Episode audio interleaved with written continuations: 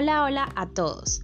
Nosotras somos Laura Llanos y Vanessa Manjarres, estudiantes de noveno semestre de la asignatura de Psicología Clínica del programa de Psicología de la Universidad del Magdalena.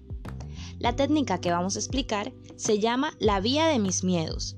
Es una técnica infantil que está basada en la terapia cognitiva de Friedberg y McClure en el 2002. Tiene como objetivo obtener información sobre los miedos y la ansiedad a través de la metáfora de un tren. ¿Cómo se da? El terapeuta compara la ansiedad con un tren que corre a toda velocidad y aparentemente fuera de control. Dibujan una máquina de ferrocarril y escogen un color de crayón que será utilizado como la vía del tren. Este color debe representar el niño la naturaleza de su ansiedad.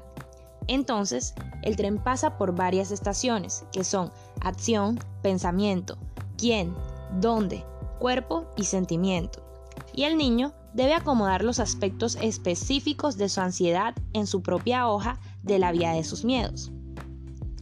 Esta técnica es muy útil para enseñarle al paciente a reconocer la relación entre situaciones, pensamientos, emociones y acciones se puede relacionar la investigación de Cárdenas en el 2005, donde se realiza una amplia descripción de esta técnica y se utiliza en casos de ansiedad en niños y adolescentes.